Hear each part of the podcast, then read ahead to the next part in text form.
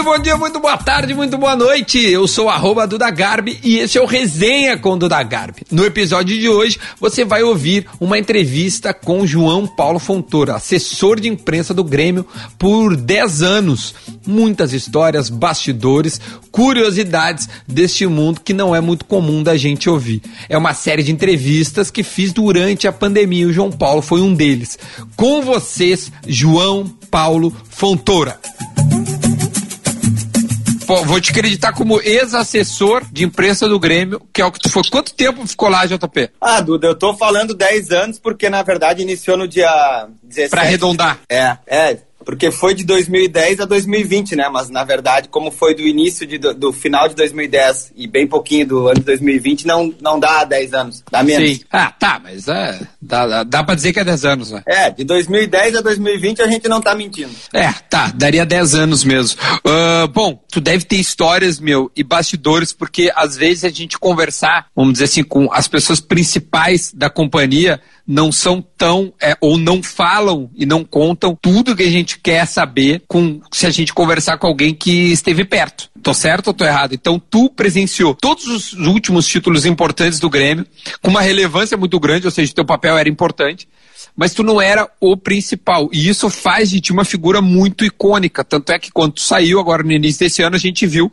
que muita gente, é, muitos jogadores e tal, é, enfim, se solidarizaram. Então eu queria saber, meu, primeiro, Vamos começar a tua carreira, meu. Como é que tu começou? Como é que foi? Por que jornalismo? Porque tu é jornalista, óbvio. Duda, acho que a tua primeira pergunta me, me permite fazer alguma coisa que, digamos, está há 15 anos engasgada, não é o termo, né? Mas é, trancada na minha, na minha garganta, assim, digamos, para poder, de uma nunca imaginei que seria numa live, porque há 15 anos atrás sequer se imaginou que existia uma tecnologia dessas, né? Muito menos eu estivesse participando, porque quem me conhece na intimidade, como tu me conhece, sabe que eu sou eu, se não avesso, eu sou muito atrasado nessas questões de tecnologia, mas é a oportunidade que tu está me colocando aqui e eu não queria desperdiçar. Foi por isso que eu aceitei o convite com o maior prazer para participar contigo. E um dos principais motivos é, é o que tu está me permitindo fazer na primeira pergunta. É, para quem não sabe, eu devo a minha carreira, o início da minha carreira para ti. Eu, em 2004, eu me formei na Famecos. A gente já se conhecia e a gente chegou a trabalhar. Ó, tu tinha pedido hoje para eu anotar algumas coisas, né? A gente chegou a trabalhar num jornal que durou menos de 30 dias, né. Cara, o, o, o JB, tu acredita, meu? Eu, esses dias eu tava ajeitando as coisas aqui em casa e eu achei vários, vários, vários. Tu tem todos? Cara, eu tenho inúmeros, assim, o replay, né? Pô, mas segue, não quero te interromper, não, vai. É um jornal replay, era uma, uma, uma, uma iniciativa louca de, de, um, de, um, de um empresário de Porto Alegre para colocar um jornal diário de esportes. E a gente era uma gorizada cheia de tesão e, e, e a gente tentou uh, e conseguiu colocar acho que 27 edições nas bancas, né? Foram Cara, a gente era uma espécie de olé, assim, ou uma tentativa de olé, né? E é, o JP era... era inspirado no lance, né? Isso, é, é inspirado no lance, vai, olé ou lance. Aí me formei em 2004 e no final de 2004 o Alexandre Pretzel, que hoje está no Esporte Interativo, junto com o Leonardo Oliveira, hoje colunista e repórter e comentarista de Gaúcha ZH, eles fizeram um curso de extensão em jornalismo esportivo e eu fiz parte daquele curso como aluno, só que eu já era formado. E naquela turma tinha uma gurizada, dentre as quais Eduardo Garbi. E muita gente foi absorvida no mercado de trabalho a partir dos contatos que ali fizeram. Uh, o Rafael Antoniucci e o Gabriel Cardoso, que hoje são os dois assessores de imprensa do Inter, fizeram aquele curso. Tu fizeste, o Gustavo Berton, nosso amigo da Fox, está na Fox lá em São Paulo, fez esse curso. O Marim Saldanha, repórter do UOL, fez esse curso. Me ajuda aí, tem mais gente. Eu vou ser injusto não lembrando de todo mundo, mas o fato é. Cara, não, gente... era eu, tu, Gabriel, Tuti, Uh, o Marinho, Berton. esse daí eu lembro direitinho, cara. Berton, o Berton, é evidente, porque é. o Berton já tava na Band. Nós ainda não. Mas ele fez o nós... curso... Não, eu não tava em lugar nenhum. Aí, Nem eu. eu... Não, mas aí, deixa eu terminar que tu vais entender a gratidão. A questão é que vocês foram absorvidos pelo mercado de trabalho como estagiários, pela idade de vocês. Você é bem mais novo que eu. E tu começasse já, acho que em seguida na Bandeirantes, e isso foi dezembro, eu lembro que foi dezembro de 2004, eu já tinha seis meses de formado e eu não tinha experiência nenhuma em mercado de trabalho, muito menos contato, né? E quando tu fosse pra Bandeirantes, ficasse durante muito tempo, e é um cara muito chato, encheu o saco do Xandão, que era o, o o chefe de esportes da, da Bandeirantes até ele me contratar. E eu não conheço nenhuma história, eu abro sempre falando sobre isso, eu não conheço nenhuma história de outro colega nosso, gostaria de conhecer, que tenha sido contratado direto, sem ter passado por nenhum estágio, né? Então eu devo muito a ti pela tua, pelo teu incentivo a mim para que eu não desistisse e por ter enchido muito o saco do Pretzel. Ah, eu sabia que tu era bom, né, Tia? Eu é, sabia. Tá Se não, eu, eu olha, para eu indicar alguém, cara, para eu botar o meu na reta, Ainda mais quando tu é piá, cara, tu tem que ter muito culhão. Tu tem que, cara, olha só, meu, vai que esse guri é, esse guri é bom.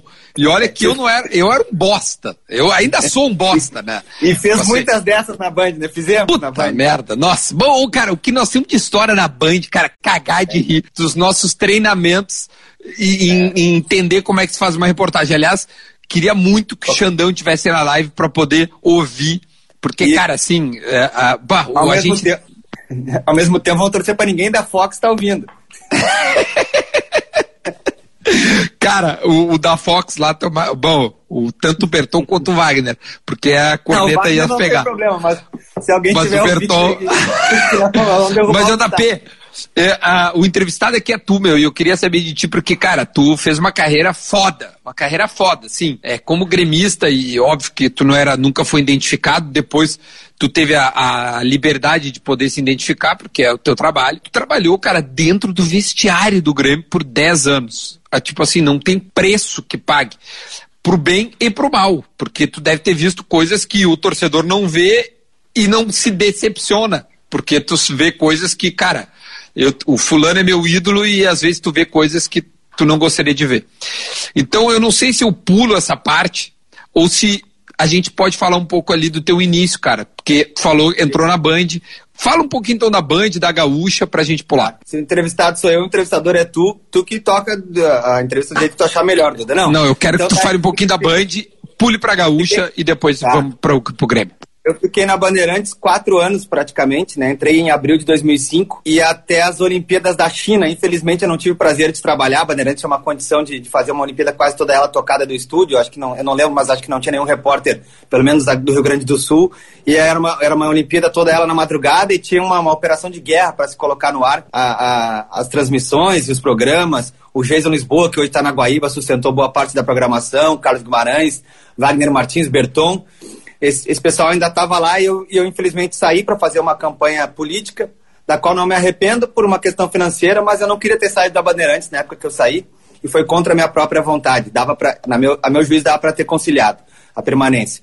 Bom, o fato é que aí, como eu já tinha quatro anos de uma, uma mini bagagem, digamos assim, ou pelo menos conhecendo gente do mercado, para me rea, realocar no mercado de trabalho é, foi mais fácil, digamos assim. Por quê? Porque eu já conhecia as pessoas. Uh, o Lucianinho Périco, da Rádio Gaúcha, a quem eu também sou muito grato, me fez um convite para ir trabalhar no programa dele, no início da noite, na, na Gaúcha. E eu fui contratado como freelancer da rádio, por lá fiquei quase um ano. E na Gaúcha eu tive a minha primeira experiência, é, é, foi sensacional, era uma vontade, um sonho que eu tinha de trabalhar na Rádio Gaúcha. Virei repórter rapidamente, produtora até o, o, o final dos meus tempos lá. Mas eu tive, infelizmente, uma, uma incompatibilidade anunciada, digamos, com, com, com, com a produção do programa do, do Paulo Roberto Falcão, que eu fazia, e foi por esse motivo que eu fui demitido da Rádio Gaúcha. E aí, em seguida, graças a Deus e, graças também ao incentivo, assim como foi o teu na época da Bandeirantes, aí, ao do Carlos Correia e o do Fabrício Falkovski, que são Falkovski, que são repórteres do Correio do Povo, me levaram para a editoria do Correio do Povo para realizar um outro sonho que eu tinha de trabalhar com mídia impressa. E aí, concomitante ao Corrido Povo, eu cobri a, dupla Grenal também pelo Portal Terra e fiquei nesses dois um ano e um pouquinho, até a minha última passagem, aí trocando do lado do balcão, digamos assim, saindo de veículo, indo para assessoria, o Vitor Rodrigues, que era meu amigo, assim como tu, da época da faculdade. O Vitinho estava há três anos no Grêmio, naquela época a demanda já era grande é, para um clube do tamanho do Grêmio, me convidou para ir para lá e eu aceitei o convite no final de 2010. É, eu, eu queria só que tu situasse no JP, na timeline ali, é, Band, só os anos, só para a gente situar. De, 2004, de 2005 a 2008, Band, no final de 2008 até final de 2009 Gaúcha, no final de 2009 até o final de 2010 é, Correio do Povo e Site Terra. E aí fui para trabalhar com o Grêmio a convite do Vitor no final Aí, de 2000 e... Para resumir assim, não quero te pautar, mas eu entrei no não? Grêmio na semana que ia ser anunciado o Ronaldinho. Então é em 2010. Só isso, só entrou no é. turbilhão Ronaldinho. Antes da gente entrar no Grêmio, que, cara, certamente é a maior parte da tua vida profissional, e isso. acho que da tua vida também, porque tu sempre foi muito gremista, e, e isso aí é, é, Tu não esconde ninguém. Eu queria que só. Vamos contar umas historinhas da Band, velho. Conta, conta umas. Conta duas nossas, já que estamos eu e tu aqui. Vamos ver. Alguma que tu lembra, que tu ama e que tu adora, que eu sei que a gente ri até hoje. Aqui que tem só eu e tu envolvidos, eu lembro. A gente não, azar dos outros que tiver, tô dizendo eu não, não. mais alguém. Depois a gente coloca, coloca na dos outros. Vamos, falar, vamos, vamos, fazer que nem o Renato diz, vamos dar um tiro no peito assim. vai, vai, vai, Acho que era um plantão de ano novo, Natal, alguma coisa assim, para quem não sabe, nessas horas a redação fica deserta praticamente, né? E a gente produzia aqueles programas de sábados de tarde intermináveis, programa que nem nome Band acontece. Das duas às oito. tem que botar 147 entrevistados no ar, ou se um falar, quanto mais tempo falar, melhor para a produção. E a rádio estava com pouca gente na redação, eu não lembro quem era o operador de áudio de, da mesa ali, mas provavelmente algum bruxo nosso. Fabrício! É, ou o... Vaguinha. o Vaguinha. Ou como é que é o Madruga lá? O, como é que é o. Puta, como é que era o nome dele, cara? Gente boa, meu. Bom, vai, tá, vai, o vai. Norival? Norival. Cara, Norival Santos. Ah, nunca vou esquecer. Cara, que momento. Cara, Aí como a gente formou caráter, velho. Que caráter, né, meu? Cara, meu, meu obrigado a Bandeirantes, velho. Como eu que eu formei de caráter não tá escrito. Baita, eu, eu trabalhei em alguns outros lugares, a escola da Bandeirantes, e é tradicional, não, não a gente fez parte dela, é natural de revelar muita gente, né? E eu lembro ah, é que foi numa, numa, numa, passagem de intervalo, ou durante o intervalo, não sei, a gente colocou a música do Claudinho Bochecha para tocar no último volume, no último volume, e subimos nas cadeiras, em cima da mesa, e começamos a dançar e, fazer umas loucuras. E aí, do nada, chega Leonardo Meneghetti, só o diretor-geral da empresa. o diretor-geral da empresa. Com o filhinho pela mão, para dar aquela famosa incerta na empresa e nós estávamos em cima da mesa. Só love, só love, só love, só love. Resto da história, eu fiquei tão eu borrado que o resto da história eu não lembro. Eu vou contar uma, eu não vou contar duas, rapidinho, tá? As pessoas gostam dessas histórias. Uma, cara, eu nunca vou esquecer. É, eu fui na festa fantasia de lajeado. Cara, eu cheguei, velho, na Band, assim, ó, zureta. Eu não lembro se tu tava ou não. Eu sei que o programa de manhã era com o Ribeiro Neto. Aí eu tá. chego, cara, o Ribeiro me olha e diz assim, ó, meu bruxo, vai lá na salinha lá, dá uma dormida lá, né? Passa uma aguinha no rosto, dá uma dormidinha. Cara, eu vomitei as tripas lá, cara. Eu fui, eu, eu cheguei acho que oito da manhã, eu fui começar a trabalhar uma da tarde. Assim, porque eu tinha bebido os tubos, eu, porque eu vim direto da, da festa fazer dia de lajeado. E a outra, meu, que eu contei esse dia no ar, meu. A gente. Tu acha que tu não tava? Tava eu e o Tuti na produção dessas Band Acontece, que é o inferno. E aí a gente tava em 2005, quando eu tava. Uhum. O Inter é, tinha, tinha a parada lá do, do, do, do, dos jogos anulados. E aí a gente tinha que colocar esses caras no ar, né, cara? Tinha que colocar. E eu, tá, o Tuti, eu xingar, tá gordo, porra, meu, me dá essa, essa pasta, deixa eu botar alguém no ar. E ele assina. Não, e é. ele se virava com o corpo para proteger a agenda dele. E ele assim. dentro da produção. A concorrência dentro, para ver quem bota. Deu assim, Tuti, vai te fuder ele. Eu já vou colocar alguém no ar. Aí eu, eu vou matar esse guri, velho. Sério mesmo, vou matar esse guri. Ô meu, aí de repente ele, ele pega o telefone aqui, ó, quieto, e eu, tá, Tuti, quem tá ligando? E ele não falava nada. E ele quieto. Eu, Tuti, quem tu tá ligando? E ele quieto. O Tuti, para quem está ligando agora, é só assessor de imprensa do Inter, hoje. E eu, Tuti, quem é que tu tá ligando? Aí ele pluga né, o telefone no, no, no na híbrida que chama, né? É. Pega, escreve assim. Como é que é o nome do árbitro lá que roubou todo? Edilson Pereira de Carvalho. Pereira de Carvalho, é. É. Aí ele escreve é. Edilson Pereira de Carvalho e bota assim, né, na. na, na Avisar na, o apresentador. Pra, a, a coisa, no aquário e aí aperta o botão aquele que tu falava de fora para dentro e avisa. Edilson Pereira de Carvalho tá no ar. Aí eu assim, cara, tu botou o cara que tipo roubou, tá ligado? O mundo quer. O, o, mundo quer. E ele quietinho botou no ar. Eu queria matar aquele gordo, mas ele era um monstro na produção. Não, o, era um, o, o, o Tuti era um monstro na produção. Tuti era um monstro, monstro, monstro, monstro. monstro. Ô meu, aí, bom, fala, fala, fala. É. Não, que a outra história é que da, da, das gravações de terça-feira. conta, conta, conta, conta, por favor. Não, a do, Gustavo eu, eu, tenho um pouco mais de caráter do que tu. Eu não vou contar. Não, conta, contar, a do Cara, não, não. Tá, bom, eu vou contextualizar. O entrevistado é, é tu, mas como a gente participou junto tá. disso, foi o seguinte. Tá. É, cara, o, o Alexandre Pretzel, o nosso chefe, fala assim: oh, meu, vocês têm que começar a treinar a fazer reportagem. Então, para isso, na ó, ó, meu, pica, né? lance. Pica, né? Lance, bruxo, ó. Tem que ter lance. O que, que ele fez? Nos colocava em um tubo, colocava um gravador com uma fita cassete e nos botava a tubar um jogo que estivesse dando na terça-feira, na quinta-feira ao vivo. Ao vivo. Pra gente ver como se sair, pra treinar o narrador, o repórter, ou dois repórteres, sei lá. Dois repórteres, é. Aí beleza.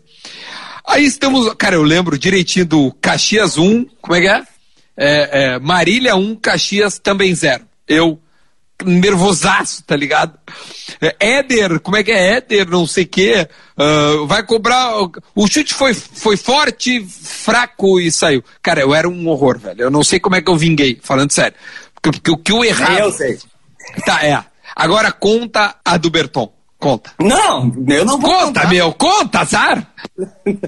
vai, vai, que ia ser muito era, bom. Era uma, era, era uma dessas transmissões, né? Um tubo, um treinamento, e os repórteres era eu, éramos eu e tu, cada um sentadinho do lado e o Berton no meio. Bom, é que, tem, é que tu já tá com a fama criada de palhaço, mas eu e o Gustavo também são dois mangolão. E aí, a gente, tá, o Gustavo tava narrando o jogo e o, e o, e o juiz assinala uma falta, né? E levanta a mão aqui. E o Gustavo. E o Gustavo fala: vamos ter mais cinco de acréscimo.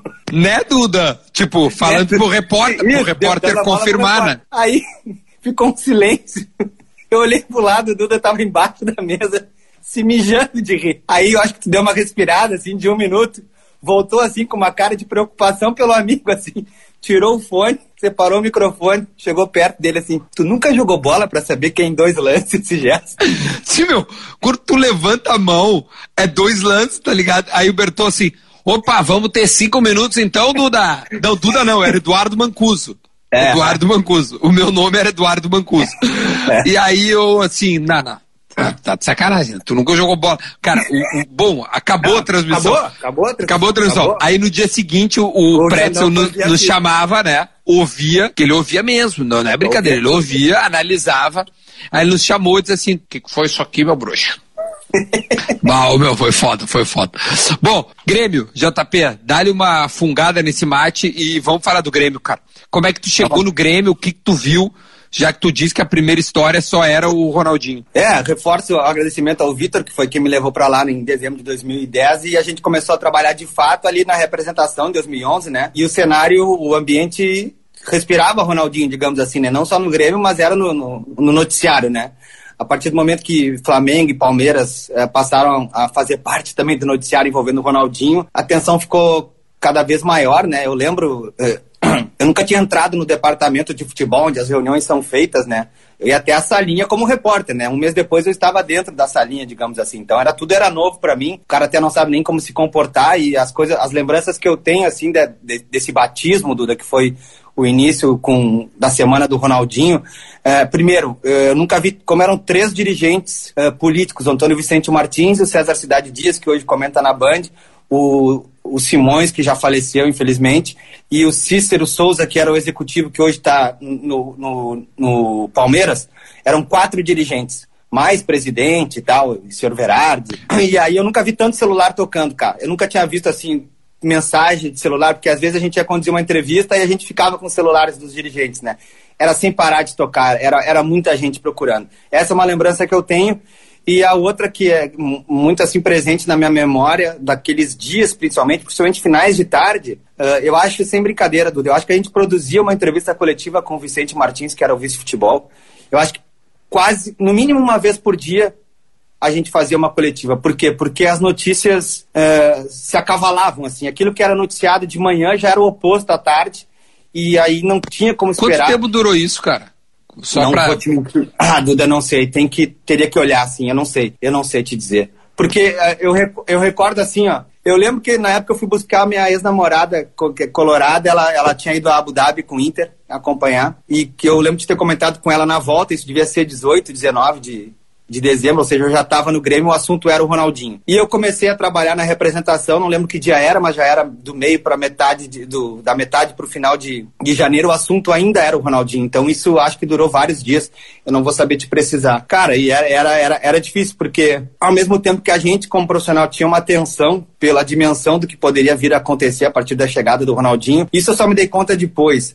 Uh, chegar um cara desse quilate dentro de um vestiário também teria um, um, um significado né, técnico.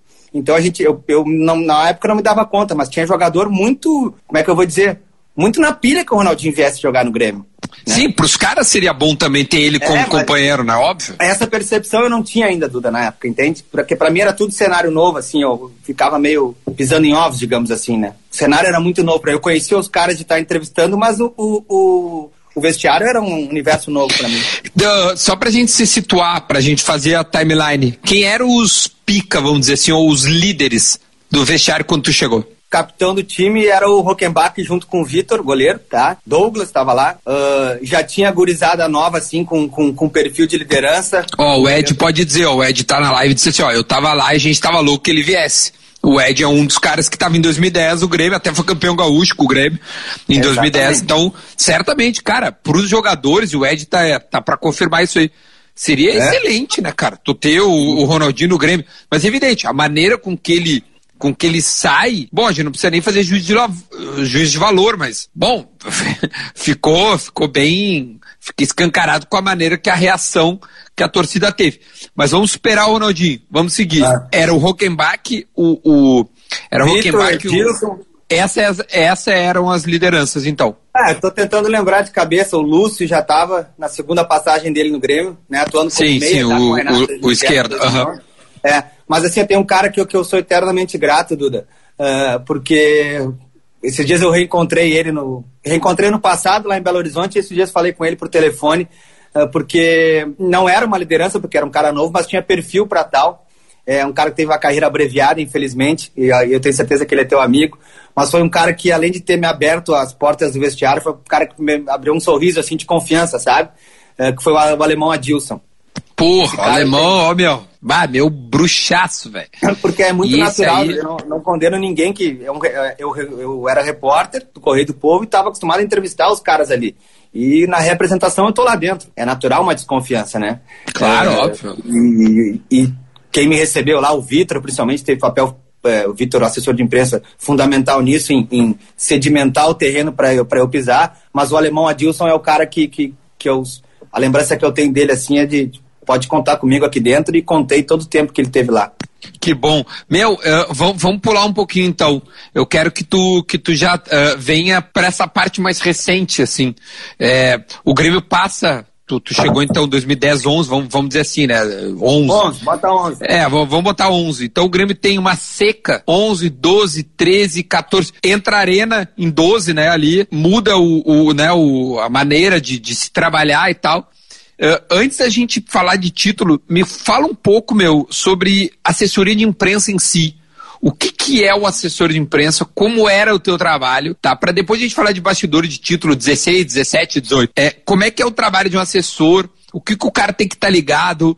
É, nós, eu, chato, o cara pedindo entrevista, o que que tu, como é que tu filtrava? O que que vinha, o que que não vinha, o que que era bom, o que que não era bom. Fala um pouco desse bastidor para mim, meu. Tudo. Primeiro, assim, ó, eu gosto de, de, de abrir é, a fala nesse aspecto uh, dizendo o seguinte: é, assessoria de imprensa que eu estava acostumado a ver com o meu irmão, que é jornalista também, hoje mora na Irlanda, não está atuando na área, uh, mas era assessor de imprensa de uma da General Motors aqui em Porto Alegre. Uh, não tinha nada a ver com o trabalho que eu passei a fazer no clube. Eu sequer tinha estudado assessoria de imprensa na FAMEX, quando eu me formei não tinha essa disciplina, então eu, não, eu tinha desconhecimento total de assessoria de imprensa. Uh, com o passar do tempo no Grêmio, em quase 10 anos, eu não digo que mudou o que eu penso sobre assessoria de imprensa, mas mud... eu acho que é, quanto mais tempo tu fica no clube, é, mais responsabilidades e visibilidade tu acaba tendo. Então eu te terminaria a resposta dizendo assim, ó, que o que eu terminei fazendo como as, o cargo era sempre o mesmo, da assessor de imprensa, mas uh, as demandas de trabalho diárias elas, elas eram muito mais é, do vestiário para dentro do que do vestiário para fora.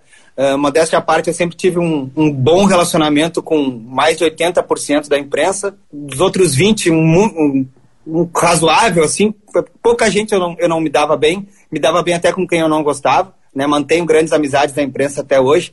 Então, te respondendo propriamente dito é, sobre o que eu fazia, para quem vê de fora acha que é só a condução de entrevistas, orientação de entrevistas, organização e tal. Mas não, é, é muito mais é, é, tentar construir é, de uma maneira habilidosa, digamos assim, ou criteriosa, aquilo que, que, que seja bom ser dito externamente. Né? Eu tem aí dois jogadores que pelo menos apareceram até agora, o Ramiro e o Edilson, não, não vão me deixar mentir. Eu nunca disse para um jogador o que, que ele tinha que dizer é, expressamente, porque pode ser bom para A ou para B. Né? A gente é pago pelo clube, mas eu não sou jogador de futebol, nunca tive essa pretensão de ser, então eu não acho correto, seja para um jogador ou para um treinador, dizer, ah, tu tem que dizer isso porque isso é melhor para o clube. O jogador tem que achar, tem que dizer tá, o que é melhor para ele. Mas cenário, tá? Cenário. Tá. É, o Grêmio ganhou. É, o jogador é o Edilson, que que deve estar nos vendo, é, tu, fa tu, falava para ele, meu, os caras, pode ser que eles te perguntam X, Y, ah, Z. Sim, sim, sim. Derrotou, perdeu. Eles vão te perguntar X, Y, Z. Esse, é, esse era o teu papel. E aí tu, como é que tu pediu, meu, tu quebra o galho para mim, vai lá, ou eu, hoje é tu que vai falar como é que era a escolha de quem ia falar, por exemplo. Tá, ótimo, Duda. Primeiro que não é porque eles estão aí presentes, mas se eles não tivessem, eu diria a mesma coisa. Estão uh, aí duas bolas de segurança que eu tinha, principalmente o Ramirim pelo tempo de trabalho, mas o Edilson também pela coragem de se posicionar em momentos difíceis. É muito, é difícil sempre conduzir uh, uma, construir, perdão, uma agenda de entrevista, tá? Uh, uma agenda de entrevista que eu digo, ela eu construía de um jogo para o outro, tá? Uh, e é, um, é, uma relação de dependência, digamos. É bem esse termo que tu falaste ali. Não existe, como muita gente pode imaginar, uh, até tem alguns clubes, pelo que eu sei, fazendo isso, mas eu nunca consegui ter, ter, ter, ter essa, essa mecânica de trabalho, que é trabalhar por escala. Colocar lá no mural, ó, segunda-feira fala o Edilson, terça o Ramiro, quarta o Marcelo Groy. Nunca trabalhei assim. Eu sempre tive o contato direto com os caras e depois que inventaram o WhatsApp melhorou 800% essa relação, que eu não precisava mais estar junto com os jogadores para falar sobre o assunto. Então pegava na minha agenda de papel aqui, ó, de um jogo para o outro e começava a construir com os caras esse pedido, esse me quebra um galho, tá? Porque ao contrário de todos os outros. Parentes. Parentes. O cara que mais quebrava teu galho. Já disse, Dá pra... Ramiro, durante três anos, durante três anos seguidos, isso e um cara difícil, agora tu vai ter que me dizer. Um cara difícil. Cara, cara difícil de levar pra entrevista? É. Vou, vou, vou dizer um cara. Dificultava a tua vida, que tu dizia assim, tá. puta que pariu, velho, não consigo. Não. E vou dizer porque o final da história é. é vou puxar a brasa pro meu assado também. Uh, o Luan, o Luan era um cara difícil de levar para entrevista. Ele vendia a cara derrota, digamos assim. Mas ele, eu brinco com ele que de umas férias para uma representação, não sei se de 2016 para 2017, eu brincava com ele, vem cá, tu bateu a cabeça no meio fio, quando voltou para aquele...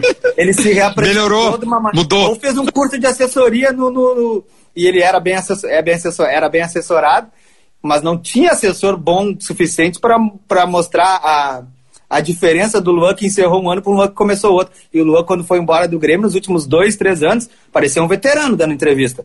E até hoje eu não sei o que aconteceu, ele só brincava, mas uh, ele, ele dava muito trabalho até dizer o sim. Esses dois caras que estão aí, principalmente em momentos ruins, Ramiro, uh, Marcelo Groy, Edilson, esses eram fora da curva. É, uma vez, uh, eu quero deixar registrado aqui quem estiver olhando. Por mais, por maior amigo que tenha sido, o JP nunca me deu uma informação. Filho da puta, velho. Nunca me deu uma informação. Um time ele não me deu. JP, quem é que vai jogar? Zero, não me dava, pau no cu, eu tô falando sério, nunca me deu nada. Meu, então a gente falou mais ou menos desse papel do assessor, assim. O, o teu papel, ele era de, de. Porque o nome assessor de imprensa é assessorar a imprensa. A imprensa somos, somos eu, somos os veículos, os blogs, não sei o que, etc e tal. P podemos definir quem são. É, mas na verdade tu é assessor do jogador para a imprensa, né?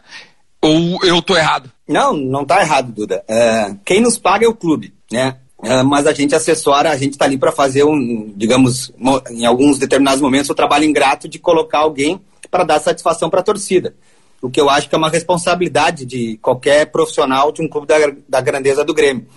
É, só que ninguém gosta de ser criticado, jogador não gosta, dirigente não gosta. Eu, quando tive meu trabalho criticado, ou quando tive a minha honra colocada em, é, em dúvida, digamos assim. A prova, pro... né? A prova, eu procurava resolver meus problemas. Não perguntava para ninguém, até porque não tinha ninguém para me assessorar. Mas quando os jogadores é, são criticados e são expostos, justa ou injustamente, eu creio que seja através da imprensa que eles devam se manifestar, embora hoje tenha a questão das redes sociais, que eles podem criar um caminho direto com, com, com o torcedor. Né? Isso é uma coisa incontrolável. Antes que alguém me pergunte sobre redes sociais, não tem como controlar a rede social de ninguém, muito menos de jogador de futebol. O que eu procurava é, dar, às vezes, dar uma orientação de, de postura, porque é um ambiente que te permite uma, uma fala de uma maneira diferente. Dificilmente um jogador vai reproduzir uma coletiva a linguagem que ele reproduz na sua rede social, então, e o conteúdo da rede social vem para a mídia tradicional depois, e aí não adianta chorar o leite derramado. Mas assim, cara, eu gostava sempre de. Na minha vida pessoal é isso, é jogar limpo com o jogador.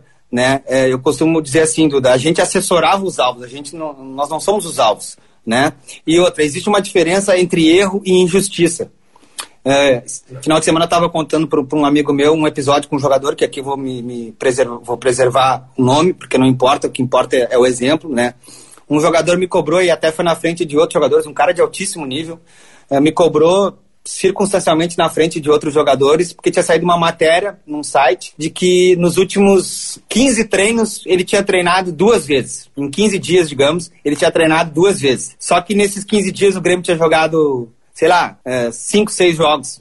Tá? E ele tinha jogado todos os jogos. E ele se sentiu incomodado porque fez a leitura de que ele, mesmo sem treinar, ele estava à disposição. Então, na cabeça dele, era injusto que o cara estava escrevendo. E aí vou atirar, pra, vou atirar em minha direção. Primeiro, cara, eu não tinha visto a matéria, o que é humanamente possível, mas do ponto de vista da assessoria, imperdoável naquele momento. Tá, olha o, tamanho do, olha o tamanho é. do Grêmio, deve sair matéria na, é, na Al Jazeera. É difícil, Mas né? nessas horas, primeiro tem que mostrar que tu tá errado. Eu, eu devia saber da matéria. Aí eu peguei, olhei, li, suando, né? Na frente um monte de jogador, eu li a matéria e paguei para ver. Eu encarei o cara, vem cá, o que que tá errado aqui? Ah, não sei o que, porque o cara escreveu um monte de coisa. Eu falei assim, o número de treinos. Porque eu não tenho como saber quantas vezes o cara treinou. Ele sabe. Tava do lado dos fisioterapeutas ali. Não, eu só treinei essas duas vezes mesmo. Eu falei, não, então o cara escreveu certo. Ah, mas é que aí tu tá aí é, mu é muito injusto comigo porque eu tô jogando. Falei, bom, injusto é uma coisa, porque eu não posso fazer nada com a injustiça em relação a ti. Tu pode. Tu tá injustiçado, quer ir lá dar entrevista, quer que eu te leve para conversar com o cara, com o repórter, quer que eu conduza isso. Foi ali eu tive uma oportunidade de explicar exatamente isso para os caras. Embora eu esteja do lado do jogador, do, do, somos funcionários, somos colegas, eu não posso ir contra aquilo que está certo que a imprensa está fazendo. Se tivesse errado, ó, JP, na verdade o número de sessão de treinos é sete, não duas, eu ia lá e corrigiria. Esse é o papel do assessor. Mas corrigir uma injustiça, defender algum jogador, ou algum dirigente, algum treinador, eu acho, eu não estou dizendo que é verdade o que eu estou dizendo, é o que eu penso, eu acho que não é papel nosso. Defender alguém de uma injustiça, eu não acho que seja meu dever. Não, é, é, legal a gente saber isso, até porque, cara, é uma intimidade grande que tu tá nos passando, assim, porque uhum. é, a, agora vem uma outra pergunta quantos por cento o torcedor sabe dentro do clube e quantos por cento a imprensa sabe do clube? Bah, Duda, nunca ninguém tinha me perguntado isso e eu sou péssimo em matemática, mas eu, eu vou, te, vou te dizer sem número, bem, bem menos do que imagina. A torcida, muito pouco. Imprensa eh, sabe bastante, mas muito bastante. Tu acha que a gente sabe bastante? Tu acha que a imprensa consegue não. saber bastante? Não, não ba bastante no volume sim, mas se comparar com o todo, muito pouco. Então, entendeu? É, a intimidade do vestiário, ela realmente, ela fica no vestiário, dá, dá pra... Porque tu tinha acesso sim, ao vestiário, sim, né? Sim, sim, Tu sim. tinha, né? Fica, tu, tu, fica, tu entrava. Pô, direto. Fica, deve ficar, e se não ficar, é impossível de um vestiário ser gerido. Aquela frase que, que, que é comum, batida, que o vestiário é sagrado, é porque ele tem que ser sagrado. Ele não é absolutamente sagrado, porque realmente as coisas vazam, tanto é que a imprensa descobre muita coisa. Né? É, mas é. De 0 a 10, JP, vai. Quanto a torcida sabe do, do seu time e quanto a, a imprensa sabe dos clubes? Seja cara, Inter, seja Grêmio, vai. 0 a 10, vai. dizer, cara. Mas aí que tá, sobre o quê? Cara, sobre a intimidade, sobre o bastidor. 2%. 2%. Do, é. é. era o que eu imaginava. Eu achava que, que, que o torcedor sabia 0,5%, e, o, e, o, e, o, e a imprensa saberia 2%. É. 2%, tô falando de 100. tá? Eu não tô falando, não, não é 20%, ah, não, né? Não sei te dizer, nunca parei para pensar, mas sabe bem menos. E, e, e, tem que ser assim, né, Dudu? Tem que ser assim. Não, eu acho que tem que ser assim. Aqui, aqui é, cabe uma pergunta, enfim, uhum. uh, assim, pra, pra gente conversar mesmo. Porque tem muito torcedor do Grêmio olhando agora, porque, e, e, e, e às vezes cai sobre a imprensa uh, algo assim, ah, sei lá, porque o torcedor ele, ele descobre as coisas através da imprensa, né? Ou, ou, ou não? É, é muito difícil que vaze é. por outro lugar, né? Uhum. O que acontece, assim, Duda, acho que, que, que a gente está conversando sobre isso é o seguinte. Uh, no livro do Agassi fala sobre isso, né? Ele faz uma reflexão sobre as suas próprias entrevistas. Ele escreve o livro depois de ter encerrado a carreira, então é um, é um grande flashback o livro dele, né? O uh, que, que acontece? A imprensa, via de regra, ela consome. Qual é, qual é o maior material que a imprensa consome? Aquilo que é tornado público, através de entrevistas. Né? O, o menor material, mas o mais rico, é o off. É aquilo que tu descobre, sem dizer a fonte, mas o que, o que sustenta o noticiário é aquilo que o fulano, que o Diego Souza disse hoje à tarde na uma entrevista que o Grêmio realizou, né? Isso que vai ser pauta, isso é que vai repercutir. Isso não quer dizer que aquilo que foi dito equivalha a 100% do assunto em voga. Vou dar um, um exemplo que eu coloco em, em, apresentação em sala de aula, assim. Uh, na segunda-feira, vamos, ah, vamos pegar os dois que estão prestigiando, o Ramiro e o, até porque não estão mais no Grêmio, o Ramiro e o Edilson. Uh, um exemplo para tentar te responder, tá? Uh, não sei se vai te ajudar ou vai, vai, vai piorar a situação. Na segunda-feira, o Ramiro dá uma entrevista e é perguntado sobre a arbitragem, que o Grêmio foi prejudicado no domingo. Aí o Ramiro dá a seguinte declaração: Ah, eu acho que o Grêmio tem que esquecer a arbitragem, a gente tem que se preocupar com os nossos problemas, a gente vem jogando mal e tal, deixar a arbitragem para trás, para lá. Beleza. Vai ser noticiado naquela tarde, na, na, mesma hora na internet, na rádio, no jornal no outro dia, que o Grêmio, que o Ramiro, né, que o Grêmio não tá nem aí para arbitrar. Discurso dos jogadores é que o Grêmio tem que esquecer arbitragem e se preocupar com seus problemas. O que, pela voz do Ramiro, é verdade, correto? Na terça-feira vem o Edilson para entrevista. Parentes, o assessor tem que informar para o Edilson o que, que o Ramiro disse. Mas o Edilson Sim. tem total, o Edilson tem total liberdade, pelo menos com esse assessor que ele trabalhou, de dizer sobre a mesma pergunta. O Edilson, não, não, não. Eu acho que o Grêmio tem que ficar esperto, porque daqui a pouco pode nos prejudicar de novo lá na frente. Qual que vai ser a manchete? A manchete é óbvia, né? Qual a manchete é fácil. A manchete é. Essa é a que tu colocou a manchete, ali. A o... manchete é que o, que o Edilson contrariou o Ramiro. Ou seja, na, é, é, voluntariamente, naquele momento, o Edilson é... não é mais do Grêmio. No, no, dia anterior, o Ramiro falou pelos jogadores do Grêmio.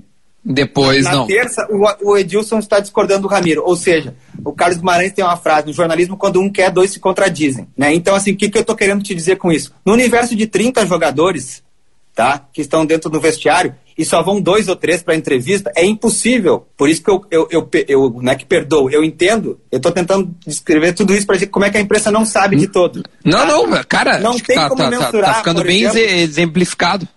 Pela fala, da, pela soma das falas do, do Edilson e do Ramiro, é impossível saber que, o que, que o Grêmio pensa sobre a arbitragem. Porque tem 27 caras que não falaram sobre 28 que não falaram sobre a arbitragem. Não, partindo desse princípio, o torcedor nunca vai saber a real opinião do grupo, vai saber do jogador, certo? Isso. Perfeito. Eu, eu, eu perguntava pro pessoal lá, quem é que fala em nome do Grêmio? Eu nunca, eu, eu, dá, eu falava, quando era uma, uma opinião, eu dizia, ó, quem tá dando opinião é o JP, pessoa física, pessoa física, pessoa jurídica, é um comunicado do Grêmio. São duas coisas diferentes. Tá, olha só, o que eu quero agora, tá? O tá. que eu quero agora. Bastidores da hora vencedora. O que, que, o que, que dá para dizer sobre o bastidor de 16, assim? Tu como gremista, mas como profissional, cara, o que, que foi aquele título? Lembra algum bastidor?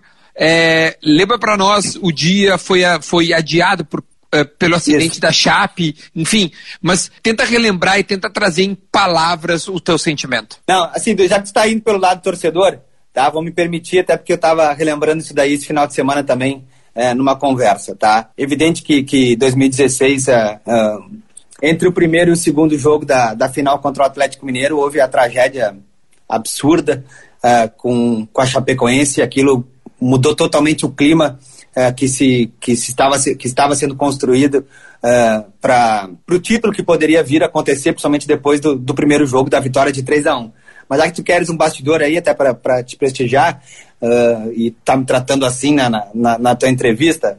Cara, eu vou dizer de novo, vou, botar a arma pro meu peito, uma coisa que não se deve fazer, mas aconteceu. Eu tenho muito maiores lembranças do, do jogo de, de do, do primeiro jogo do Mineirão do que do segundo, e vou te dizer aqui rapidamente. Primeiro, porque o segundo jogo eu estava no elevador na hora do gol do Bolanhos, eu não vi o gol, Sim. Tá, descendo, e eu não sabia sequer que o jogo tinha sido um a um, porque deu uma confusão enorme na zona mista na hora que o elevador abriu para entrar, eu não pude entrar no gramado, a CBF não deixou eu entrar. Foi uma confusão depois, a festa, tudo, uh, não tem mais rádio, já não estava mais ouvindo, fui para a coletiva do Renato, ou um pouquinho antes, acho que até o Marcelo Groina, estavam falando com o Marcelo Groina no vestiário, não foi nem na coletiva, sobre o golaço do Casares. Eu não sabia do que esses caras estavam falando. É porque foi do meio campo o gol, né? Eu...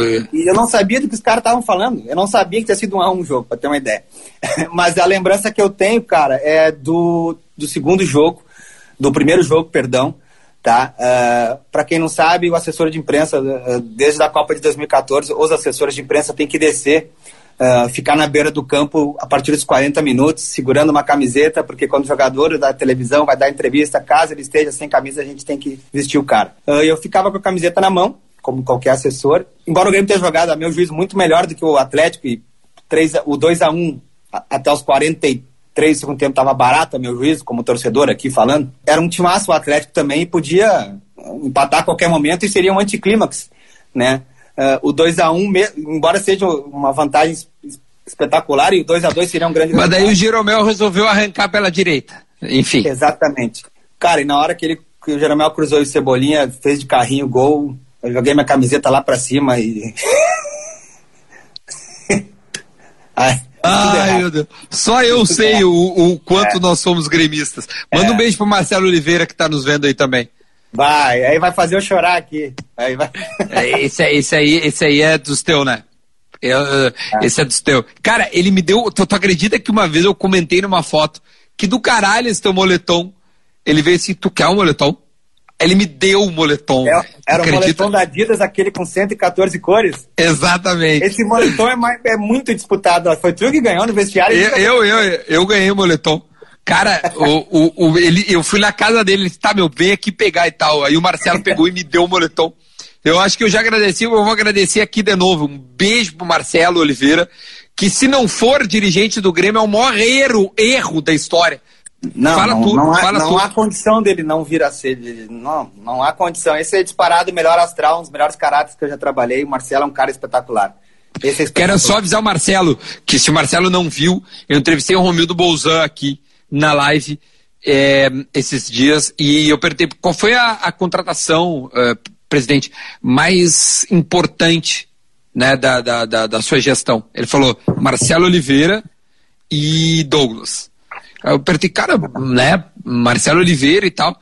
Marcelo Oliveira, um caráter, um, um, uma pessoa assim, sob qualquer suspeita, e o que ele, a, a, maneira com que ele transformou o vestiário do Grêmio. E essas coisas, aí eu lembro, a gente não sabe nada do que acontece dentro do Grêmio. A gente não sabe nada. Porque o torcedor que vê o Marcelo Oliveira dentro do campo, campeão da Copa do Brasil como titular, e aí depois se machuca, entra de vez em quando, vira zagueiro, se machuca de novo, mas ele participa de tudo. Então esse cara sim é algo gigantesco. Marcelo, já está aqui agora feito um convite para ti, para a gente trocar uma ideia numa quarta-feira, tá? Porque é impressionante. Esse Mas cara é foda, fala tudo. Quem é que conseguiu o telefone dele para o Grêmio contratar? Ele adora essa história. Ah, é? Conta, meu pai, conta, pelo amor de Deus. O Palmeiras estava treinando no Olímpico, o Grêmio treinava no Olímpico, aí o Palmeiras ia pegar o Inter final de 2014. E aí o Filipão, o técnico do Grêmio, me chamou. Ô, Guri, pega o telefone daquele cara ali pra mim. Assim? Eu quero tipo, contratar ele. Tipo, bicho, não, não perguntei pra que que era, né? O Marcelo sabe dessa história, é verdade. E aí tu foi lá e, e foi atrás. JP, uh, 17, meu, o que que, o que que aconteceu, meu? O que que os astros, sei lá, realinhou os planetas e a gente voltou a ser campeão da América? É, conta pra gente o vestiário, é, o que que tu viveu, meu? Porque hoje, eu não sei se tu te considera ainda um, um cara da imprensa, mas hoje tu pode, tu pode dizer, né? Tipo assim, tu viveu um sonho. Tu viveu um sonho. Acho que teu coroa gremista deve olhar para ti e dizer assim, filho, parabéns, tu tu, tu viveu um dos maiores sonhos de um, de um torcedor do Grêmio. Ah, Duda, eu nunca imaginei trabalhar no Grêmio, cara. Isso quem me conhece há mais tempo do que tu me conhece, é natural que pense assim. Porque eu sempre fui gremista, mas a minha vontade sempre foi trabalhar na imprensa. Tá? O, o, o, o, fato de eu ser gremista desde pequeno nunca fez com que eu tivesse o desejo de trabalhar no Grêmio. E mais do que isso, eu tentei, a, na medida do possível, acabei de contar um exemplo aí de quando a emoção aflora, tá? Uh, mas eu nunca quis levar meu Grêmio. Acho que nunca levei, mas esse julgamento quem tem que fazer é quem trabalhou comigo ou, quem, ou da imprensa quem me via trabalhando. Mas eu está me perguntando aqui. Eu nunca misturei o que eu sinto pelo Grêmio com, com o meu trabalho né? Nem na imprensa, muito menos no Grêmio, né? Uh, eu acho que, que a gente tinha que ser profissional. Eu já, tá, só para te avisar. Não, mas tu tens essa condição, tudo bem. Uh, em ambiente de derrota, por exemplo, Duda, que é o pior lugar, os amigos, traíra, que nem tu, se que mandam mensagem, que legal deve estar no vestiário aí quando ganha. Nunca mandaram uma mensagem. Que merda deve estar aí agora, né? é sempre perguntando, vem cá, não tem como falar pro Renato não botar mais o fulano? Um bando, meus amigos todos são assim. Não, mas eu nunca te enchi o saco. Pode, não, não. pode fazer. Eu não. Mas, mas nunca não, não tô cobrando, tô só relembrando assim, a, a, solidariedade não existe na derrota, né? Porque tá todo o torcedor brabo. Então, eu não tenho direito de ficar brabo ali, de ficar triste ali. Quando termina um jogo, é a hora que o assessor tem que começar a trabalhar. Então, mostrar abatimento, não posso. Eu tenho que conduzir entrevista, né? ficou abatido no hotel em casa com meu pai. Então, assim, a minha resposta é se eu estava vivendo um sonho, cara, acho que não, acho que não, tá? Mas ao mesmo é uma, uma era um, uma emoção indescritível. Uh, lá no estádio da La Fortaleza aconteceram algumas coisas antes do jogo que internas que me deixaram tão com, com não vou dizer com os nervos à flor da pele, mas que mexeram tanto com o meu emocional uh, que a adrenalina da vitória uh, se misturou digamos assim. E eu me contive bastante num, num, momento de ápice, assim. E não quero, não quero fugir da tua resposta para dizer que passei inerte ao, ao título, nada a ver. Uh, a maior emoção que eu vivi na minha vida foi o Grêmio que me proporcionou. foi porque foi uma coisa indescritível, né? E aí sim, talvez, ah, um sonho, nunca sonhei, mas nunca imaginei também, né? tá em cima de um caminhão de bombeiros com os jogadores. Um, um caminhão de bombeiro não era, um caminhão, sei lá do que que era. Uh, e do lado do Kahneman, do lado do Sr. Verardi, a hora que a gente saiu do aeroporto, eu estava do lado do Kahneman, o Kahneman não ficou na, nas fotos, nunca tem o Kahneman lá na frente, o Kahneman estava lá atrás com os coitadinhos, como a gente brinca. Uh, na hora que o Kahneman começou a ver que as pessoas estavam gritando o nome dele, eu acho que para ele não fez sentido. E ele chorou que nem criança, cara. Na saída do aeroporto ali na, na, na Sertório, nunca mais esqueci dessa cena, assim. Isso, e o fato de estar o seu Verardi, a quem eu era muito próximo, o seu Verardi não foi conosco para a Argentina, ele nos esperou aqui, subiu no, no, no caminhão comigo. Uh, quando o Kahneman começou a desabar, acho que caiu assim uma, ele já tinha sido campeão da América, mas para ele, um argentino recém-chegado. Tinha gente chorando. Sim, ali caiu a ficha para ele. E quando ele começou a chorar, ali para mim foi foi uma coisa que eu nunca mais vou esquecer. E outra cena marcante, é, já que tu tá perguntando, ah, foi um sonho? Não, não foi. Cara, mas é uma cena de filme, tu tá parado na frente da prefeitura da cidade, tu não enxergar o asfalto de tanta gente que tá no chão, e o pessoal gritar o nome do Bressan. É, eu ia te perguntar do Bressan. É um capítulo à parte, né? Ah, tipo assim, o, o, o que é o Bressan, assim? O Bressan, é, é... cara, é do nível do Ramiro, do Edilson, desse, do Marcelo, dos Marcelos que estão aí é um cara espetacular. Né, e tem um ingrediente todo, todo que emocional que, que, que o envolveu na primeira passagem, na última.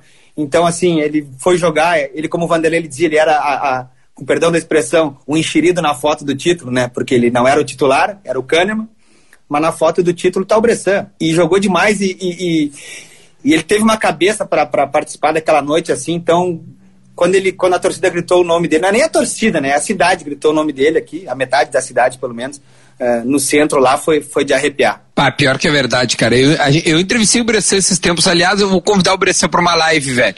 Porque, cara, ele. ele... Uma cabeça privilegiada, um... cara é foda. Cara, é uma cabeça, assim, é uma. Eu acho que se acontecesse isso com outra pessoa, velho, eu não sei como é que seria a reação.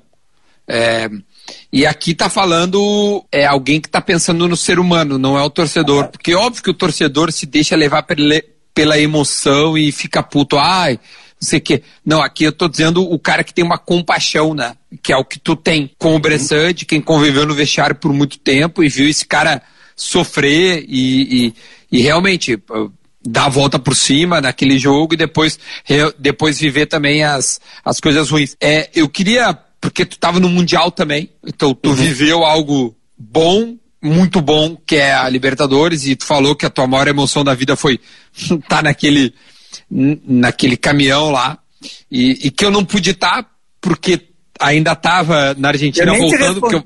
Eu, eu... nem te respondi do vestiário, porque quem viu o vestiário fosse tu, não eu.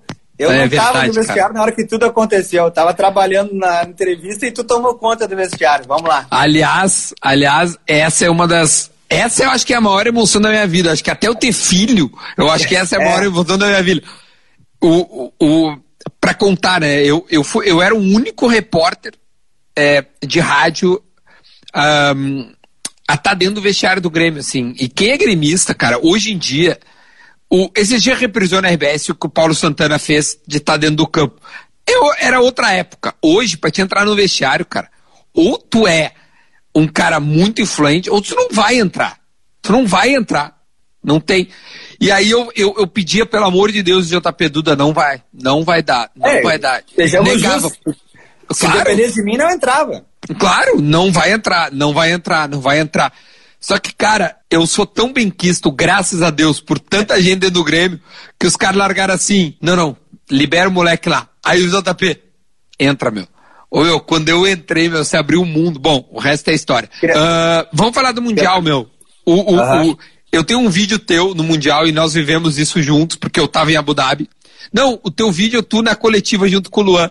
Cara, ah, parece como que é vai que... jogar sou eu, né? É, não, eu quero, quero, quero que tu fale isso assim como é que foi uh, o JP ali uh, no meio daquilo ali, um mundial do, do clube, mas agora eu quero o profissional. Como é que faz o profissional para organizar? Qual é a diferença de FIFA para Brasileirão? Tipo, agora vamos, vamos falar um pouco do profissional.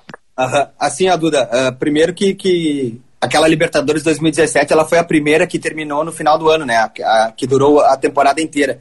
Então, digamos que é, desfrutar da classificação para o Mundial, além do título da Libertadores, tinha pouco tempo.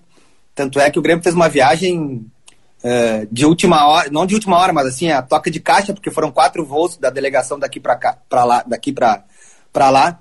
É, para o pessoal da logística, para o Marcelo Rudolph, que era o supervisor na época, foi uma correria desgraçada. Ele saiu no meio da festa na arena aqui na quinta-feira, na volta, para dormir, para descansar, que a gente estava virado, porque no outro dia tinha que planejar a viagem né? Então, assim, Duda, a proximidade dos dois eventos, a Libertadores e o Mundial, ajudou no pensamento que eu tenho quando eu reflito sobre o Mundial. É uma competição, e não falo porque o Grêmio perdeu, não teria problema nenhum, eu falaria a mesma coisa se tivesse ganho. Uh, a meu juízo, como jornalista, como torcedor, é uma, do jeito que ela é posta, uh, do jeito que ela está posta hoje, ela é asséptica digamos assim. Mas do ponto de vista profissional era, era o, maior, o meu maior desafio, digamos assim. E eu não tinha sequer tempo de me preparar. O que, que eu fiz? Eu liguei para os assessores de imprensa do Inter, para os assessores de imprensa do São Paulo, do Atlético Mineiro, que são pessoas que eu me dava e me dou até hoje, para saber que experiência eles tinham do Os Mundial. Os últimos que, é, que, pra, que, pra, que fizeram. Ver, assim, pro tamanho, porque todos eles, embora participassem, eles tiveram tempo. O Rodrigo Weber, pelo Inter, foi duas vezes, para, se eu não estou enganado, viajar para estudar como seria, né? Uh, eu estava saindo de um voo entrando no outro. Então, algumas coisas que eu acabei produzindo lá foram uh, fruto de experiência de colegas meus. Né? Uma delas, por exemplo, e eu tive a sorte de, de, de executar de uma maneira que contentou a 99,9% da imprensa que estava lá, era produzir zona mista, tu estava lá também, produzir zona mista em todos os dias de treino. Então, todos os jogadores do Grêmio puderam falar, porque assim, ó, aquele é o maior momento da carreira de um coitadinho que é assessor de imprensa, mas também é do terceiro goleiro que, que não vai jogar. Ou do moleque que está escrito com a número 28, ele também não vai jogar. Mas é. Nesse ponto, essa sensibilidade é tua ou é natural de um assessor pensar em todo mundo? É, um, é o conjunto das duas coisas. Eu, eu, eu tenho isso como prática de que o relacionamento diário aqui tem que ser bom com todo mundo, porque o terceiro goleiro ou, o jogador que nunca bateu um escanteio, daqui a dois anos ele pode ser o craque do time. Então tem que tratar ele igual. Mas para o Mundial, não vou ser, não, não vou ser é, hipócrita aqui, como eu te disse, eu consultei outros colegas, tá? Produz mista para se for possível, para que todo mundo tenha material, para que todos fiquem expostos. É o maior momento da carreira, uh, sei lá, do Thierry que foi e que não iria jogar. Mas ele participou, se vão entrevistar ele ou não, sempre tem alguém que tem, daqui a pouco dali sai uma grande história. Não são só os titulares que tem história para contar num, numa competição desse tamanho. Sobre o Luan, que tu perguntaste ali, à medida que o Arthur se machucou e ficou de fora da viagem, o foco do noticiário internacional ficou todo voltado para o Luan. E aqui eu não sei se tu vai lembrar, ou se tu já sabe disso, eu já te contei isso. Com o Luan, cara, uh, eu arrisquei até a minha relação com a imprensa brasileira lá porque eu tomei a decisão de não fazer nenhuma entrevista exclusiva com ninguém, oferecendo em troca todo o plantel em todos os jogos. E para a imprensa que está acostumado com dois jogadores por dia, uh, pô, é muito material. É né, uma janela de 20 minutos a gente fazia, ninguém reclamou, quase ninguém, tá? Todo mundo se serviu. Só que tinha muito pedido da Espanha para entrevistar o Luan. Muito pedido. E aí, eu conhecendo pra um exclusivas pouco, com o Luan para uh, uh, com o Luan. Tá. E que seria impossível atender. Uh, além do que eu não queria atender, porque eu tinha combinado isso com a imprensa brasileira, né? E aí, só que era muito pedido. Eu falei, ah, mas eu vou falar com o Luan e o Luan não vai querer, e aí, beleza, tá resolvido. Aí eu fui falar com o Luan e ele, de boa, mano, não tem problema. Aí eu, tá, avançamos uma casinha, beleza. Eu não posso tomar uma decisão dessas, é, porque já tinha passado, já era quase véspera do jogo com o Real Madrid. Falei Só um parênteses, posso? O Arthur, uh, agora eu quero que tu, que tu me ajude. O Arthur, ele não joga, óbvio, tá machucado. Ele não viaja ou ele viajou? Não, eu não me lembro. Não, o Arthur comentou pela Globo o jogo do Rio. Tá, perfeito, tá, tá. Não, é, porque, é, não cara, viajou. o pré-jogo, pré-jogo eu vou na arena e, te, e, e sai eu e o Arthur no Globo.com. O Arthur tá com, com, com a perna é, em, em uma tala. E como o Arthur estava é, super assediado pelo Barcelona, tanto que vai para lá.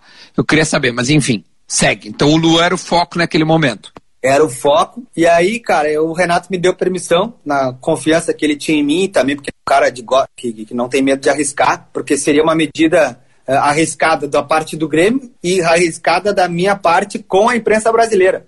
Isso depois eu falei com alguns meses depois, falei com alguns repórteres que, que lá estavam e ninguém me fez cara feia. Porque eu tinha uma boa relação. Eu conduzi uma coletiva fora de hora, cara, de noite, com o Luan. Tá? Peguei quatro, cinco repórteres do. Era do Eu País, do AS, do Marca, sei lá eu de, de onde eram. Coloquei numa sala no hotel e os caras fizeram uma entrevista, acho que de uma hora e meia com o Luan.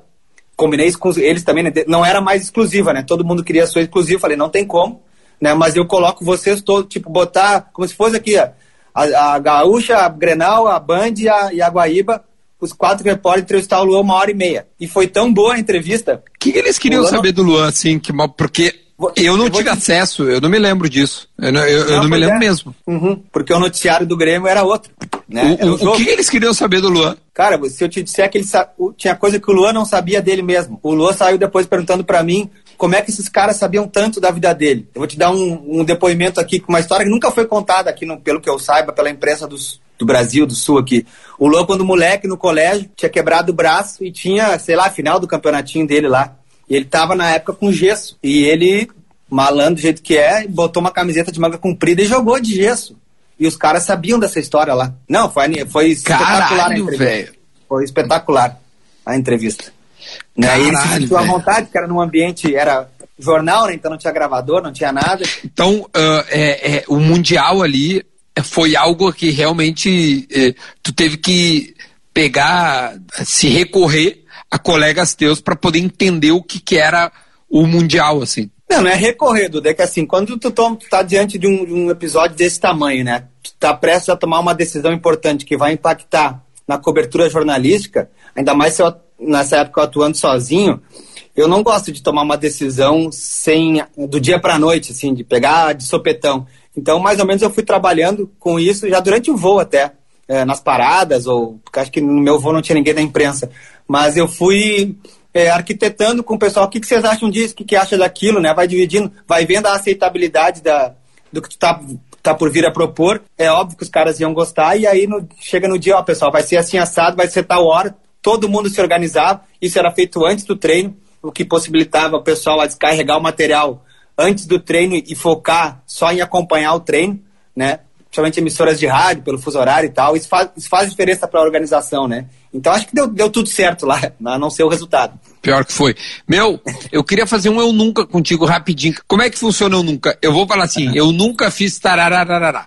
Se tu já fez, tu tem que beber. Mas eu queria que tenha algumas tá. perguntas, tipo, por exemplo, assim, é, eu nunca cobertei um jogador para aprontar alguma. Se tu já cobertou, tu beberia. Tá. Dá para falar ou não?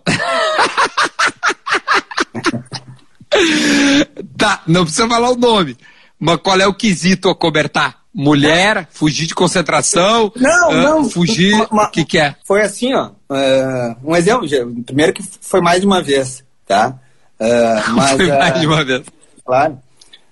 mas não, não, por mau comportamento, por umas questões normais. Eu estava num churrasco, não sabia que ia ter um jogador lá, para mim não era problema, mas beleza, tinha mais gente. E aí no outro dia, na hora que eu fui embora, o jogador ainda tava no churrasco. Tudo bem.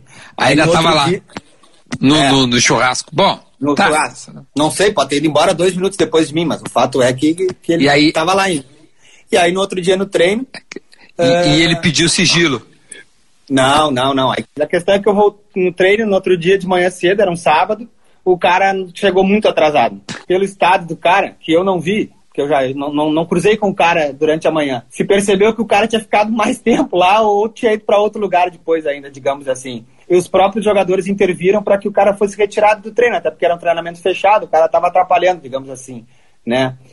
E quem é que seria uma, uma testemunha do que tinha acontecido? Só eu, né? Porque do clube só estava eu no churrasco. Então, eu poderia perfeitamente contar para qualquer pessoa o que tinha acontecido. Jamais faria isso.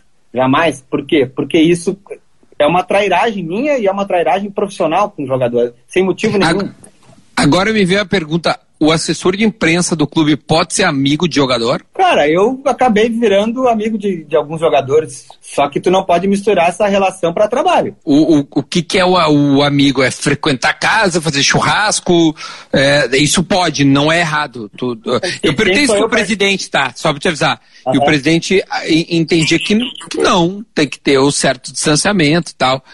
Uh, como é que tu vê isso? primeiro que eu respeito a posição de qualquer pessoa, tá, do presidente, eu respeito também, né? É, mas eu acho que é uma questão de confiança e de se eu estou na casa de um jogador ou se o jogador está na minha casa é por uma questão de, de confiança. Tem treinadores que já frequentaram a minha casa, eu já frequentei casa de treinador. O, no que tu não pode é misturar as coisas. Na hora do trabalho, usar, lançar a mão da amizade para alguma coisa, entendeu? É, e nunca fiz isso, tenho a consciência bem tranquila se o presidente acha que isso é uma impossibilidade, ele tem é, na, é, é, na, na, é, acho que ele respondeu mais porque pela hierarquia, uhum. acredito. Uhum. JB, já uns três caras de perguntar por que, que ele saiu, por que, que ele saiu, por que, uhum. que ele uhum. saiu. Posso te perguntar? Deve, deve, não tem problema. Assim, a Duda, é, explicação que me foi dada, que já não existia mais a, a, a satisfação é, com o meu trabalho, né? não, não, com essas palavras, até porque quem me demitiu eu não dei muito direito à palavra, digamos assim. É, dei poucos segundos. É, na verdade, na, na segunda semana de, da pré-temporada, foram duas pessoas é, demitidas antes de mim, então eu já sabia que a terceira seria eu, né? porque nós tínhamos sido convocados para ir lá conversar. Uh, não dei muito tempo, porque eu já sabia do que ia acontecer.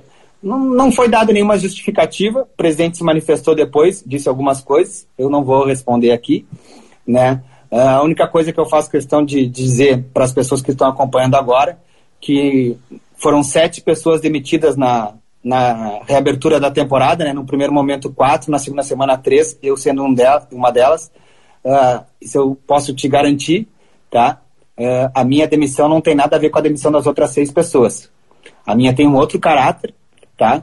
É, tá ligada, sim, ao presidente e, por enquanto, é o que eu posso te dizer. Eu, eu respeito a decisão que foi tomada, né? É, as coisas que eu fiz lá dentro eu assumo todas, mas no leque das sete pessoas demitidas, o, eu não tô teria o maior orgulho de ter sido demitido junto com os outros sete, são os outros tá, e, são, e, são grandes profissionais. Mas só para pontuar. Não tem nada a ver. Tu, é, isso, só de, foram sete. Tu isso. entende que seis é uma coisa e um é outra, é isso? Tu não, separaria? Não, não, não. Eu não separaria e não entendo. Eu estou informando. Não tem nada a ver a minha demissão com a demissão das outras seis pessoas. Então, são, uma... são demissões diferentes. É, são justificativas diferentes, dá, dá para dizer assim? Sim. Justificativas diferentes. Tu gostaria de falar sobre a, res, a respeito disso ou tu tu te preserva? Não, nesse momento não acho que deva falar sobre isso. Hoje, JP e Grêmio, qual é a relação? Igual, só não é, só não é contratual de trabalho, igual. Tem maior respeito pela instituição. Uh, momentaneamente não estou trabalhando no futebol uh, em clube e acho que nunca mais vou trabalhar. Não estou trabalhando na imprensa, onde tu estás trabalhando e, e é onde eu gosto. Né? Eu, os trabalhos atuais que eu estou fazendo são ligados ao futebol mas ainda são do lado da assessoria. Então, nesse, nesse momento da, da, da minha trajetória, eu ainda posso ter, como é que eu vou dizer assim, a, eu ainda sigo pensando do Grêmio a mesma coisa que eu pensava antes de entrar no Grêmio. Né? Eu tenho maior respeito pela instituição, como tem por todas as instituições. Né? A questão é que o Grêmio é meu time que eu sempre torci, tive o privilégio de trabalhar durante quase 10 anos e segue tendo meu respeito. As pessoas que me tiraram de lá, uh, não são Grêmio, né? É, tu acabou de falar uma frase forte, né? As pessoas que me tiraram de lá. Então tu entende Sim. que te tiraram de lá e não. Não, não, não, é, eu não, não entendo, estou te dizendo. Não, foi o Amoedo que demitiu. Que é, é, essa pessoa que tu falou que não teve muito contato. Eu acho que é isso que as pessoas uhum, querem saber. Ah, tá. Não, foi o executivo Klaus Câmara que, que, que me informou da, que informou da minha saída. Então tá, então foi o Klaus Câmara que dizia, ó, oh, nós vamos Tá, já sei o que vai acontecer, não precisa nem terminar a frase. já sei. aí, aí, aí tu, tu saiu. JP, uh, cara, eu acho que teria mais coisas para nós conversar. Não Toca é uma live. Não, não é uma live para fazer treta, para uh, causar constrangimento sobre saída. Eu sei que é uma saída que ainda ficou, vamos dizer assim, nebulosa ou uh, uh, pouco esclarecida, acho que dá para dizer assim, mas não é o intuito aqui, porque aqui não. é a gente relembrar e falar da carreira, sabe? Isso aí a gente poderia falar, mas eu não tenho, não é, não é este lugar para a gente conversar, uhum. poderia falar em outro lugar, então eu não, eu não vou seguir é, te enchendo saco uh, não, sobre não, isso. Não tá me enchendo saco. Porque de verdade, eh, eu, eu como jornalista, eu poderia te perguntar agora assim mais coisas, te cutucar porque é de mim. Eu sei o que uhum. fazer nesse momento, mas eu não Sim. vou fazer porque não. eu acho que não é a hora, entende? A gente está aqui trocando ideia, está num clima muito bom. Eu sei que não foi uma saída amistosa, porque se tivesse sido, a gente saberia, né? Teria, eh, seriam outras respostas. Então tá, tá, não vou insistir nisso. É, para a gente é, resumir e finalizar, é, tu quer voltar porque tu voltaria para trabalhar em assessoria de imprensa, Grêmio ou outro clube, se tornar um profissional da assessoria, ou tu mudou o foco da carreira? Duda, a, a gente, além de amigo, a gente é jornalista e a gente não é burro, né? A, o mundo está em crise, o Brasil mergulhado numa crise maior ainda, então a gente tem que trabalhar, né? Uh, eu nunca neguei enquanto estava lá no Grêmio a minha admiração, uh, a minha vocação, digamos assim, uh, eh, para trabalhar em veículo de comunicação. Tanto que a minha carreira eu sempre busquei em veículo de comunicação. Na abertura da conversa aqui contigo, eu disse que não tinha experiência nenhuma em assessoria.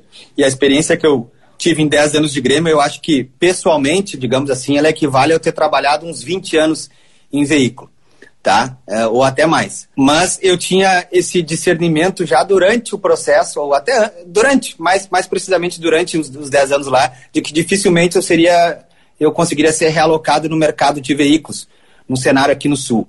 Porque, como tu disseste, depois que tu veste a camiseta do Grêmio do Inter, é difícil tu ser recolocado no mercado. Existem poucos casos aqui no Rio Grande do Sul, pouquíssimos, né, de profissionais que trabalharam em clube e conseguiram ainda voltar para veículo de comunicação é o que eu gosto, tá? Mas é, te respondendo, não, não é onde as portas se abriram para mim.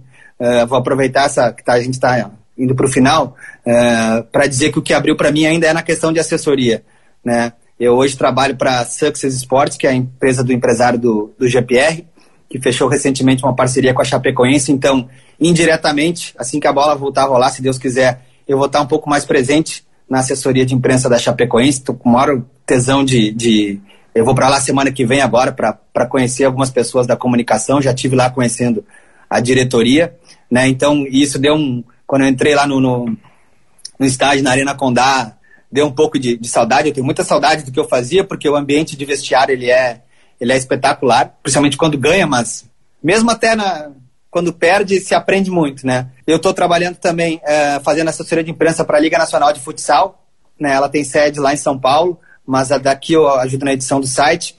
James Freitas, que apareceu aí, está curtindo a nossa live. Tenho prazer, fiz um convite para trabalhar para ele. Faço assessoria de imprensa dele. Né? E a última, o último trabalho que eu tô com um cara que eu tive o prazer de trabalhar muito pouco tempo no Grêmio, e mas tempo suficiente para fazer uma amizade a ponto de eu não ver esse cara há cinco anos e o cara me estender a mão do outro lado do mundo, que é o Wallace Reis, zagueiro. Eu estou fazendo assessoria de imprensa dele. Esse é outro cara desse naipe aí, desse que a gente estava falando, fora da curva, por ter um perfil diferente daquele é, estereótipo de jogador, sem, sem fazer juízo de valor. Uh, é um cara que possibilita outras, outro, outros tipos de trabalho, assim. Então eu tô, tô me, tô me re recolocando. Né, Dá pra ganhar dinheiro, de... meu, sendo assessor de imprensa? Ah, Duda, em, em, clube de futebol a realidade é totalmente diferente de veículo, né?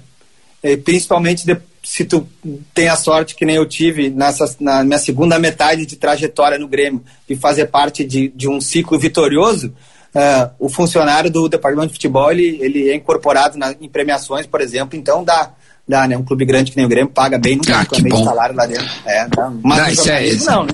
É, o jornalismo sabe que não. Não, eu acho curioso que os caras olham para nós, ah, vocês, vocês são tudo arregado. Porque os caras olham, né, meu, tipo assim, o cara, sei lá, vai, viaja pro Mundial, pra, eu fui pra Copa do Mundo, cara, é porque é isso, isso aqui, meu amigo, salário não é isso aí, não é. Tu lembra é. uma, uma conversa nossa lá no, no, uma escada do hotel em Abu Dhabi, já era, eu acho, tu parecia um zumbi, porque eu acho que tu não sabia mais que horas, nem tu me falou um dia assim, eu não sei nem que programa mais eu tô falando. Meu, o que eu trabalhei naquele é. Mundial no Grêmio não tá escrito, velho. O meu, eu fazia matéria, velho bom dia, não sei o que, do, da RBS lá. Porque eu não sei porque eu não vejo. Graças a Deus eu acordo tarde. Graças a Deus.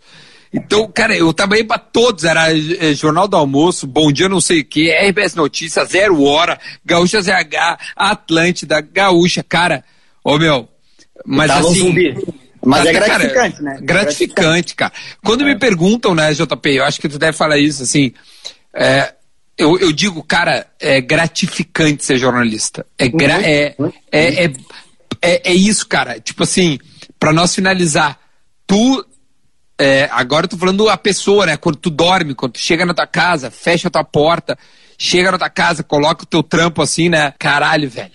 Eu, tipo, acabei de, sei lá, passar viu viu meu time do coração acontecer isso e aquilo e eu também assim então a gente realmente, o, o jornalista ganha pouco, mas, mas uhum. é, é, gratificante, né? É, é, do caralho, assim.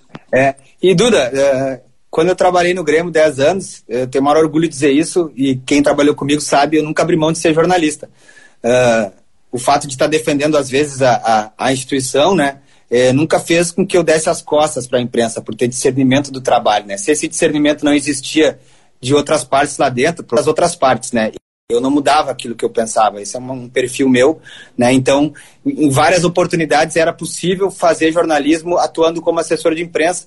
E aí eu digo até numa, numa questão banal, assim, mas é que, que às vezes a gente é, ninguém percebia, até com o passar do tempo que esses, essas minhas práticas se repetiam, alguns colegas repórteres percebiam, né? É, de produzir pautas a partir da escolha do entrevistado.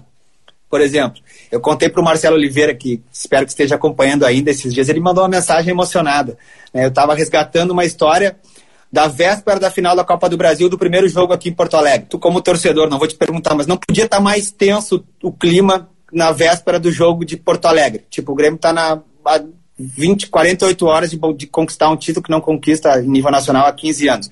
Então era natural que qualquer jogador levasse para fora através de uma entrevista o clima tenso que estava dentro do vestiário. O que, que eu pensava uh, por perceber essa tensão e por conhecer o perfil de quem eu trabalhava. Eu peguei, chamei o Douglas e o Marcelo Oliveira. Eu falei, cara, ninguém representa mais relação de cumplicidade, de união, do que vocês dois. Vocês têm uma amizade irritantemente boa, né? É irritantemente aqueles dois juntos, era irritantemente. E vocês já foram campeões da Copa do Brasil, com o Corinthians, contra o Inter, vocês são experientes e vocês têm um carisma acima da média. Então eu quero levar isso para fora. Então eu escalei os dois para dar entrevista na antivéspera do jogo. Claro que tu escolheu o jogador para entrevista, é, tentar conduzir um discurso. é, ainda assim é um trabalho dependente, porque se o discurso produzido não tiver êxito, deu tudo errado, inclusive é a tua escolha, né? Mas não foi o caso. A gente conseguiu mostrar para a imprensa e para a torcida no final que, que, que calma que vai dar tudo certo. É, isso é muito bom. Meu, porque eu, a gente falou da tua saída e o Kahneman dá uma entrevista e solta os cachorros.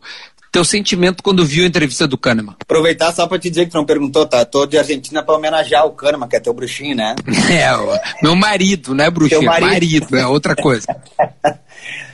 ah, cara, o meu sentimento quando eu vi, de orgulho, pelo que ele tava falando, para usar uma palavra em castelhano, huevos. Eu nunca vi em 10 anos, e não só dentro do Grêmio, mas eu nunca vi uh, em nenhum outro lugar, em nenhuma outra entrevista. Não estou dizendo que não tenha ocorrido, eu nunca vi um jogador se expor tanto para falar sobre funcionários. Nunca vi. E, e, e eu vou te dizer, eu não me lembro se eu te disse isso, mas eu estava na frente do, do presidente na hora. Uhum. Porque a gente estava na festa de final de ano, né, no Réveillon, e o, cano, e o presidente ia dar uma entrevista para o sala de redação. Eu lembro. E, e aí a gente estava na casa do Pedro Ernesto, o presidente já tinha chego, e estava em, no ambiente a entrevista. Cara, e começa a rodar a entrevista do Kahneman no Esportes ao meio-dia. E o presidente, cara, ele chega, só que o presidente, cara, eu não sei se tu tem alguma coisa contra, caramba, eu, eu sou não. muito fã. O presidente. Romildo Bozan, cara, eu sou muito fã. Ele teve uma atitude de um gentleman, tipo assim, tu via que a situação não era simples de lidar. E ele soube lidar. Ele parou, soube em meio a, a, a, muitos jornalistas né, do grupo, é, ele teve o discernimento de parar, é, não, não demonstrar qualquer tipo de, enfim, é, é vontade, anseio, qualquer coisa. E, e, ali naquele momento tu via, cara, era muito difícil a situação do presidente na hora, porque o Kahneman o colocou numa situação quase que contra a parede. Enfim, Sim. eu imagino, e por isso tu disse o Evos, porque tu tá de um lado, né? o presidente está do outro. Porque o presidente não, mas... é quem tem que escolher, entre aspas, dar o segmento e tudo mais. E eu tô falando, cara, com muita, muita. A gente não combinou antes. Eu não. poderia ter muito meu, vou falar sobre a tua saída. Não, eu, eu, a gente não combinou nada, zero. Nada, né? Então, assim, é impressionante. Só, só para não, não, deixar passar uma impressão é, é, é errou, errada, uh, eu não reencontrei mais o presidente desde que eu saí do clube, tá? Mas é, do dia que eu entrei, do, conheci o presidente bem antes dele ser presidente e sempre tive a maior da, das relações, a maior não, uma ótima e harmoniosa relação com o presidente, inclusive de confiança de ambas as partes. Tá? Essa cuia que está aqui, que apareceu várias vezes durante a live, muitas vezes o presidente é, sorveu um chimarrão na minha companhia e para mim também foi um privilégio tá? É, ter a confiança do presidente do Grêmio, Romildo, durante muito tempo Tá? E o que aconteceu comigo, que agora há pouco eu falei que tem relação direta com ele, uh, não muda o que eu penso dele como presidente do clube. Tá, dos feitos que ele fez, que fique bem claro assim que eh, eu não posso dizer que a relação eh, permaneceu a mesma, porque eu nunca mais o vi, não tem, não, não existe a relação atual, não existe, entende? Não existe. Então não pode dizer que piorou, que melhorou e tal, mas o fato de eu ter saído na sua gestão não muda o que eu penso é, da gestão dele, sob hipótese alguma. Maravilha, meu, JP, é maravilhoso, velho. Sério, meu, se eu, se olha, se eu soubesse que a gente ia poder trocar uma ideia tão sincera, tão legal, eu, eu poderia estar tá com melindre de falar XYZ aqui, porque realmente a tua saída não foi uma coisa amistosa. E falar sobre isso para ti não deve ser uma coisa muito simples, porque não. trabalhou 10 anos. Se eu sair da RBS de uma maneira estranha, eu certamente eu ia ter. Eu, eu, eu, eu, ia ficar meio assim, cara, porque é muito tempo, né, cara? Tu ficou 10 anos né, no é, lugar. É. é. É, foda, velho, eu sei disso. Então, assim, parabéns pela tua, pela tua maneira de lidar, de entender, sabe? Eu, eu, eu tô muito feliz, cara. Eu, eu já era teu fã e eu sou eu, eu te amo. Eu, eu sou teu amigo assim, ó, há anos, a gente sabe. E filha da puta nunca me deu uma informação. Isso mostra o teu caráter. Então, isso para mim é o teu tamanho, tá? Obrigado Valeu, e parabéns. Muito obrigado. O carinho é recíproco, sabe disso. Sou um entusiasta do teu sucesso. Sempre fui preocupado com, com, com os passos que tu estava dando na tua carreira e, e a, a, surpresa com, com o teu sucesso não pode ser, ser mais positiva. Uh, só queria né, não, quero, não quero esquecer de mandar um abraço pessoal que te admira demais também, do consulado do Grêmio em Lisboa, um grande amigo meu, que é o consular João Pedro, é, um amigo que me faz muita falta aqui, tá, certamente está ouvindo até agora, tá? Repetir o um abraço pro Juarez, não ele morre, e um abraço especial pro Bruninho Junqueira, que está aqui no WhatsApp dele me fazer desaforo. 98% deles com razão, com razão, tá? Mas o Bruninho é nosso faixa e, e, e merece todo o carinho. Sou muito, sou muito grato também ao Bruninho que eu brinco com ele. Nunca trabalhou no Grêmio, faz uma falta. Bah, que saudade, cara, do Bruninho, meu Deus do céu. Que saudade. JP, é. obrigado, tá, meu? Foi animal, meu. Boa sorte. E assim a gente termina esta entrevista, baita entrevista. Muitos detalhes, muitos bastidores. Espero que vocês tenham gostado. Me sigam, arroba Dudagarbi, no Instagram e também no meu canal do YouTube. Tá tudo lá, tá bom? Compartilhe também. Este é o Resenha com Duda Garbi. Valeu!